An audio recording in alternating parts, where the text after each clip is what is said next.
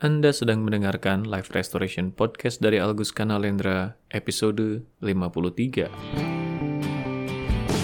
Selamat datang di Life Restoration Podcast. Inspirasi restorasi kehidupan dan transformasi diri untuk membantu mendesain kehidupan terbaik yang layak Anda dapatkan sesuai jati diri otentik Anda.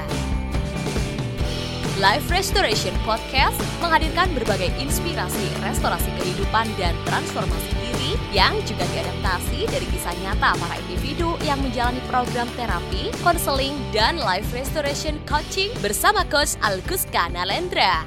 Halo para pendengar sekalian di mana pun Anda berada. Selamat tahun baru 2022, selamat mengawali tahun dengan semangat baru dan pembaharuan diri yang baru di berbagai aspek kehidupan. Pertama-tama, seperti biasa tentunya, doa terbaik. Semoga Anda sekalian selalu dalam keadaan sehat, berkah berlimpah, dan damai berbahagia di mana pun Anda berada. Berjumpa kembali bersama saya, Algus Kanalendra, di episode 53 Live Restoration Podcast kali ini, yang seperti biasa menghadirkan bahasan seputar restorasi kehidupan dan transformasi diri. Seperti biasa juga, tema bahasan kita di audio podcast ini tidak pernah jauh-jauh dari temuan terkini yang saya dapati dalam kehidupan sehari-hari yang saya jalani Selain untuk memudahkan mencari topik konten, pastinya juga untuk memastikan topik bahasan di podcast ini mengalir alami, tidak dibuat-buat.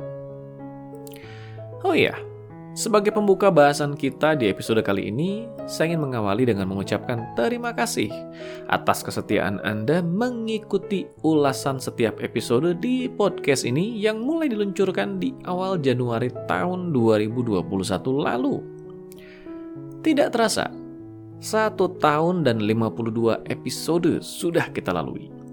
Saya berterima kasih atas segala respon dan interaksi Anda sekalian, utamanya di YouTube channel saya. Ada yang bertanya, berdiskusi, memberikan saran dan masukan, mengajukan topik bahasan untuk diangkat, dan bahkan ada juga yang memesan sesi konsultasi.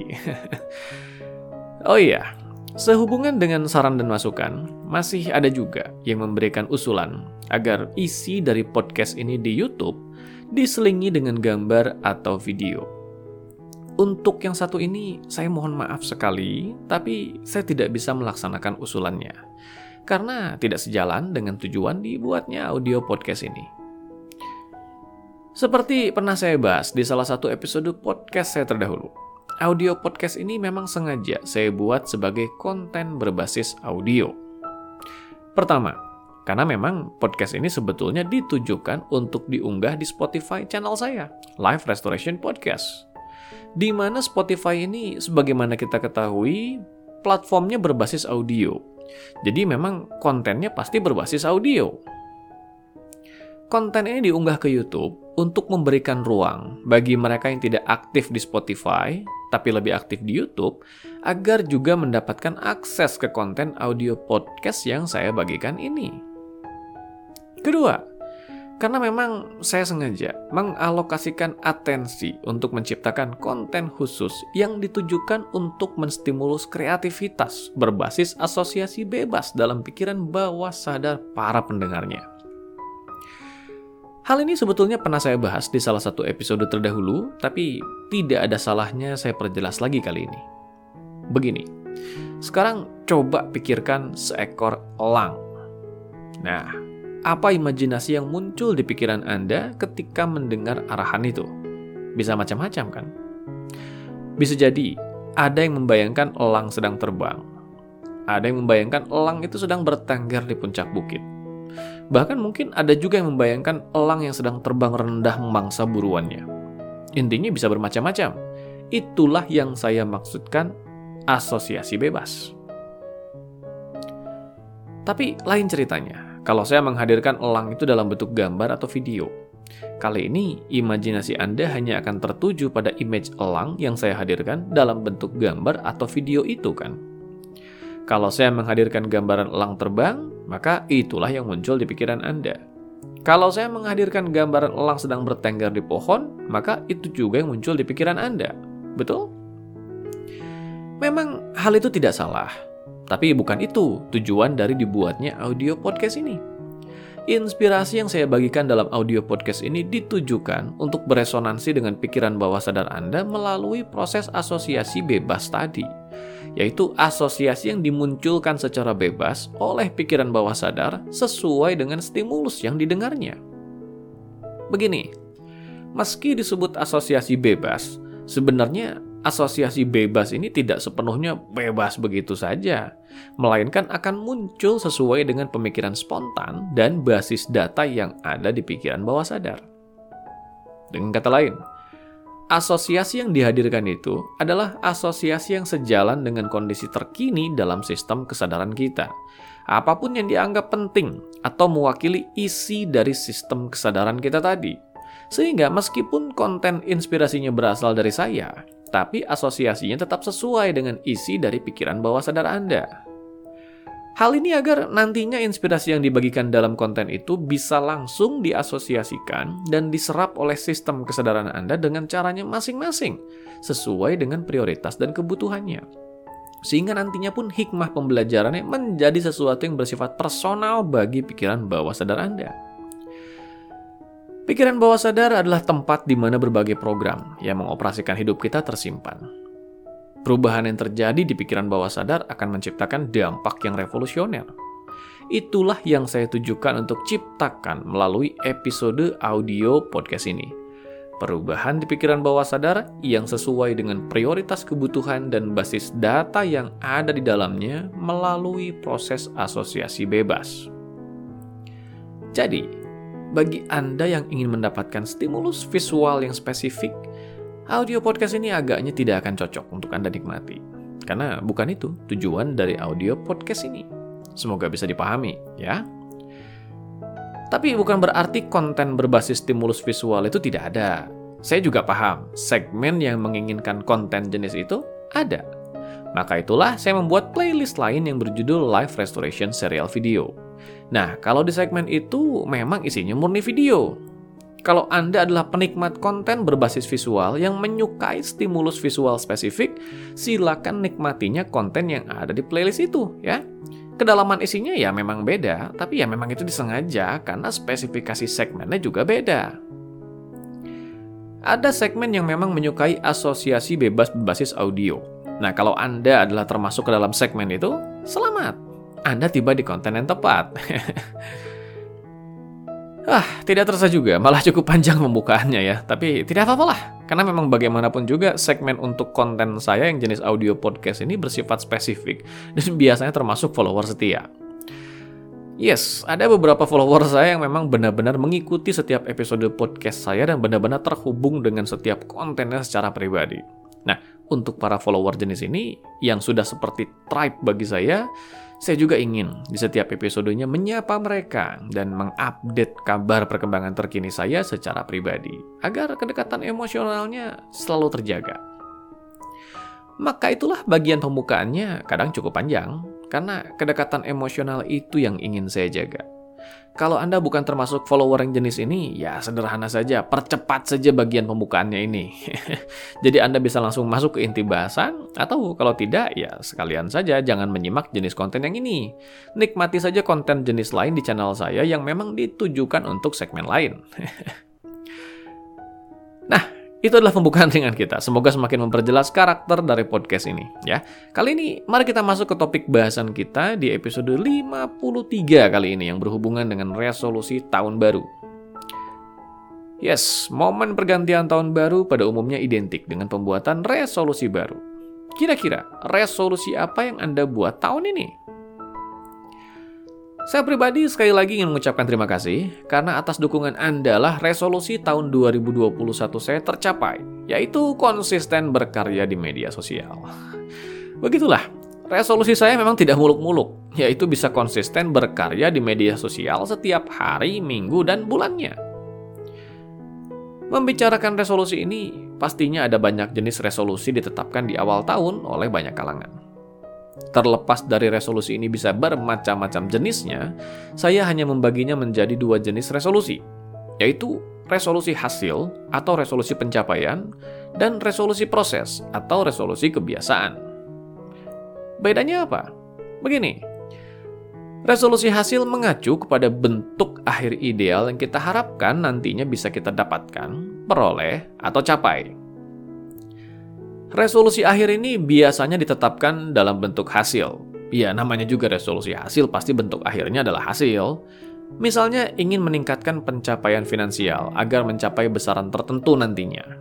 Atau meningkatkan kualitas kesehatan agar memenuhi kualitas kesehatan fisik tertentu nantinya. Apa saja ciri dari resolusi hasil ini? Saya mendefinisikan dua ciri dari resolusi akhir ini, yaitu pertama, ia mengacu pada aspek spesifik. Misalnya saja aspek kesehatan, aspek keuangan, aspek hubungan, atau aspek lainnya.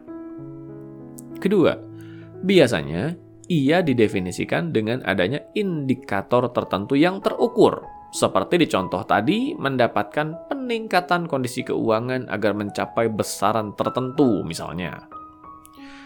Bahasan lebih mendetail tentang prinsip dan teknik pembuatan resolusi ini sudah pernah saya bahas di episode podcast saya tahun lalu ya, masih di bulan yang sama, yaitu bulan Januari 2021. Maka di episode kali ini saya tidak akan masuk ke bahasan itu lagi, agar cakupannya bisa dibatasi. Cukup di penegasan akan pentingnya menetapkan resolusi proses atau resolusi kebiasaan. Ups, ternyata malah sudah terlanjur terbahas poin dari pentingnya resolusi proses atau resolusi kebiasaan ini. Ya, tidak apa-apalah. Sekalian saja kita bahas isinya sekarang.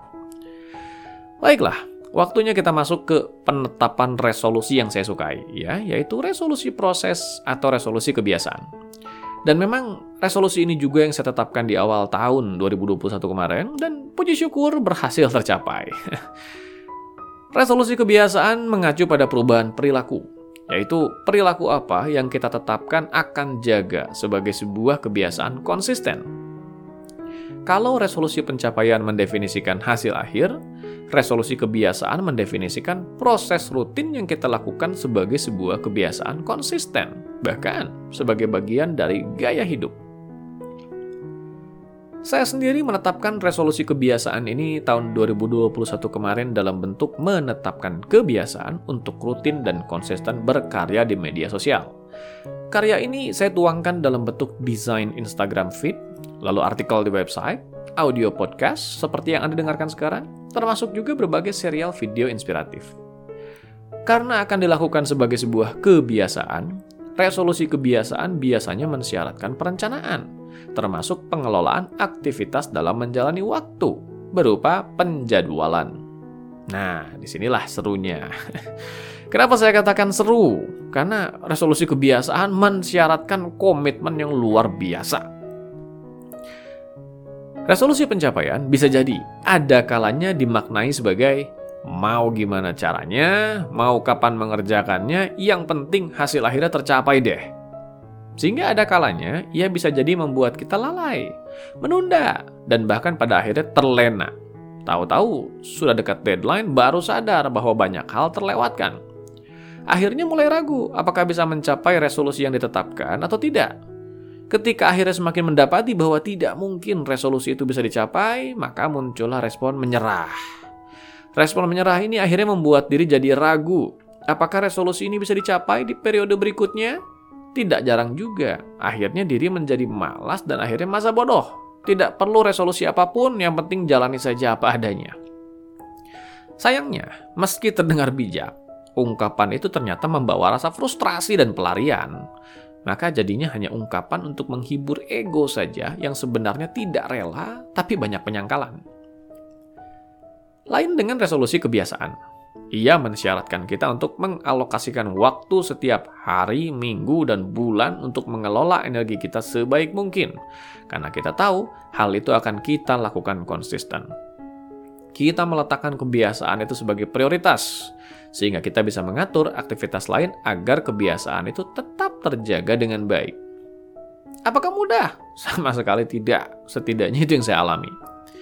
Ketika saya menetapkan resolusi kebiasaan untuk rutin berkarya di media sosial secara konsisten, saya harus belajar dari pengalaman bahwa dulu juga resolusi ini pernah saya putuskan, tapi ternyata tidak berjalan baik. Konsistensi itu tidak terjaga. Belajar dari pengalaman terdahulu, saya menyadari bahwa ternyata pengelolaan waktu dan aktivitas yang saya lakukan belumlah optimal. Saya juga menyadari bahwa ternyata tidak cukup alasan yang kuat saya miliki dalam diri untuk bisa menjaga kebiasaan itu sebagai sebuah aktivitas rutin. Maka itulah yang kemudian saya lakukan sebagai solusi. Saya merenungkan terlebih dahulu, apakah benar rutin konsisten berkarya ini sesuatu hal yang sedemikian penting untuk dijaga? Lalu dengan cara apa saya bisa menjadwalkan diri atau mengelola aktivitas agar hal ini bisa terjaga secara konsisten? Hasil dari proses itu membawa saya pada dua hal. Pertama, yaitu kesadaran dan tekad bahwa kebiasaan ini kali ini haruslah dijaga sebagai sebuah kebiasaan konsisten. Tidak lain dan tidak bukan karena saya sadar bahwa ada banyak kalangan yang menyatakan bahwa menurut mereka ada begitu banyak pemikiran saya yang dianggap menginspirasi. Menurut mereka loh ya, saya sih tidak tahu jelasnya. Tapi sayangnya sulit menemukan jejak pemikiran itu di media sosial. Sementara sekarang ini sudah eranya era digital, di mana internet dan media sosial menjadi tempat di mana orang-orang mencari referensi.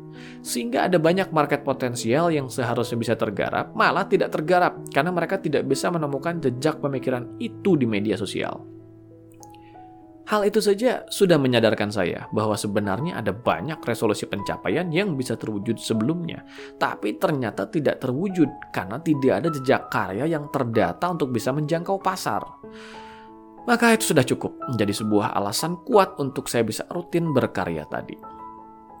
Berikutnya, saya juga menyiapkan storyboard sebuah penjadwalan di mana di storyboard itulah berbagai jadwal karya media sosial saya ditetapkan sebagai sebuah target kebiasaan yang harus dipenuhi dari waktu ke waktu. Dengan mengikuti jadwal yang ada itulah karya saya di media sosial diluncurkan. Storyboard ini menjadi solusi untuk mengelola kebiasaan. Karena dengan adanya jadwal dan target harian yang jelas, saya juga jadi lebih mudah mengelola aktivitas lainnya. Utamanya karena saya tahu ada kebiasaan primer yang harus saya jaga. Maka aktivitas lain menjadi menyesuaikan agar kebiasaan primer itu tetap terjaga dengan baik. Di sisi lain, saya juga menyadari bahwa seharusnya masih ada banyak potensi dalam diri yang bisa dieksplorasi. Tapi selama ini itu semua tidak tereksplorasi dengan baik karena terlalu nyaman. Maka dengan niatan menjaga konsistensi itulah saya meniatkan untuk menantang diri sendiri menantang diri untuk mendobrak batasan lama, mendobrak berbagai kebuntuan ide yang sering dijadikan alasan untuk tidak berkarya. Ternyata memang hal itu sangat bermanfaat. Ketika kita mulai lebih sering menantang diri ini, ternyata naluri kita juga jadi lebih terlatih. Cara kerja otak jadi lebih tertantang dan lebih banyak kreativitas mengalir darinya. Memang seperti saya katakan sebelumnya, tidak mudah juga menjaga konsistensi kebiasaan ini ada saja masanya di mana ternyata terjadi hal-hal di luar kendali yang membuat resolusi kebiasaan itu terganggu atau tidak terlaksanakan. Di sinilah saya juga belajar untuk bisa berdamai dengan keadaan. Tidak menjadikan itu sebuah pukulan yang membuat diri ini down. Ketika gangguan terjadi, saya bisa fokus mengarahkan atensi saya pada solusi. Apa yang harus dilakukan agar memperbaiki situasi itu dan konsistensi bisa kembali terjaga? tidak uring-uringan berkepanjangan lah. Kalau saya ditanya, lebih baik mana menetapkan resolusi hasil atau resolusi pencapaian dengan resolusi proses atau resolusi kebiasaan? Saya akan mengatakan dengan tegas resolusi kebiasaan. Kenapa saya katakan resolusi proses atau resolusi kebiasaan ini lebih penting dari resolusi hasil atau pencapaian? Begini, karena ada resolusi yang memang sejak awal dibuat ternyata tidak bisa didefinisikan sebagai resolusi pencapaian. Ia hanya bisa didefinisikan sebagai resolusi kebiasaan. Dengan kata lain, tidak semua resolusi bisa dikategorikan sebagai resolusi pencapaian. Lain dengan resolusi kebiasaan, ia bisa ditetapkan tanpa adanya resolusi pencapaian sekalipun tapi ia bisa juga menjadi wujud aksi tindakan nyata untuk mewujudkan resolusi pencapaian yang sudah dibuat sebelumnya. Beberapa resolusi memang bisa dijadikan resolusi pencapaian karena ada tolak ukur yang jelas untuk dicapai. Misalnya, ingin mencapai kondisi keuangan tertentu. Di sini ada ukuran angka yang spesifik untuk dicapai, kan? Atau kondisi kesehatan tertentu di sini juga masih ada ukuran spesifik untuk dicapai, yaitu berat badan, ukuran tubuh, tekanan darah, dan lain sebagainya. Tapi ada beberapa resolusi yang sulit dijadikan resolusi pencapaian murni. Misalnya saja, ingin meningkatkan kualitas hubungan dengan keluarga. Apa kira-kira tolak ukur sebuah hubungan sudah meningkat? Di sini agak sulit mengukur tolak ukur pencapaiannya kan? Maka yang bisa dilakukan adalah menetapkan resolusi kebiasaan yaitu mengalokasikan waktu dan tenaga untuk bisa menghabiskan waktu berkualitas bersama keluarga secara rutin, membiasakan lebih sering melakukan hal tertentu yang bisa membuat mereka lebih dekat nantinya, dan banyak lagi. Intinya ada perubahan perilaku yang bisa dilakukan secara rutin, yang nantinya hasil dari perubahan perilaku itu bisa semakin meningkatkan kualitas hubungan kita bersama keluarga. Sekali lagi, menyoroti pentingnya resolusi kebiasaan semua resolusi selalu bisa nantinya diterjemahkan ke dalam resolusi ini. Dan bahkan poin plusnya adalah resolusi kebiasaan yang dijalankan secara konsisten akan membawa kita pada resolusi pencapaian. Tidak semua resolusi bisa dijadikan resolusi pencapaian, tapi semua resolusi pasti bisa dijadikan resolusi kebiasaan. Dan bahkan resolusi kebiasaan akan mengantarkan kita mewujudkan resolusi pencapaian. Kita hanya perlu mendefinisikan secara cermat bagaimana resolusi kebiasaan itu bisa secara strategis nantinya mengantarkan kita pada resolusi pencapaian yang kita tetapkan sebelumnya. Jadi, mari fokus ke resolusi kebiasaan. Terlepas dari apakah Anda sudah menetapkan resolusi pencapaian atau belum, mari renungkan kebiasaan apa yang Anda ingin tetapkan untuk dijaga di tahun ini Kenapa Anda memilih menetapkan kebiasaan itu sebagai resolusi? Apa alasan penting untuk menjaga kebiasaan itu sebagai sebuah resolusi? Berikutnya, bagaimana Anda menjadwalkan diri untuk menjaga kebiasaan itu? Kapan saja kebiasaan itu dilakukan? Harian? Dua hari sekali? Seminggu sekali? Dua kali seminggu? Atau bagaimana? Kalau Anda memang menghubungkannya dengan resolusi pencapaian, temukan hubungan yang lebih jelas. Bagaimana menjaga resolusi kebiasaan itu akan mengantarkan Anda pada terwujudnya resolusi pencapaian. Karena hal itu akan menjaga semangat konsisten dan kedisiplinan Anda untuk terus menjaga kebiasaan itu. Jadi, sekali lagi, resolusi kebiasaan apa yang Anda siapkan untuk dijaga tahun 2022 ini? Sampai jumpa di episode berikutnya. Dapatkan lebih banyak inspirasi restorasi kehidupan dan transformasi diri dengan ikuti Instagram @alkuska dan YouTube channel Alkuska Nalendra. Kunjungi juga website www.alkuska.com untuk temukan lebih banyak informasi menarik lainnya, termasuk untuk memesan layanan profesional bersama Coach Alkuska Nalendra untuk membantu mendesain kehidupan terbaik yang layak Anda dapatkan sesuai jati diri otentik Anda.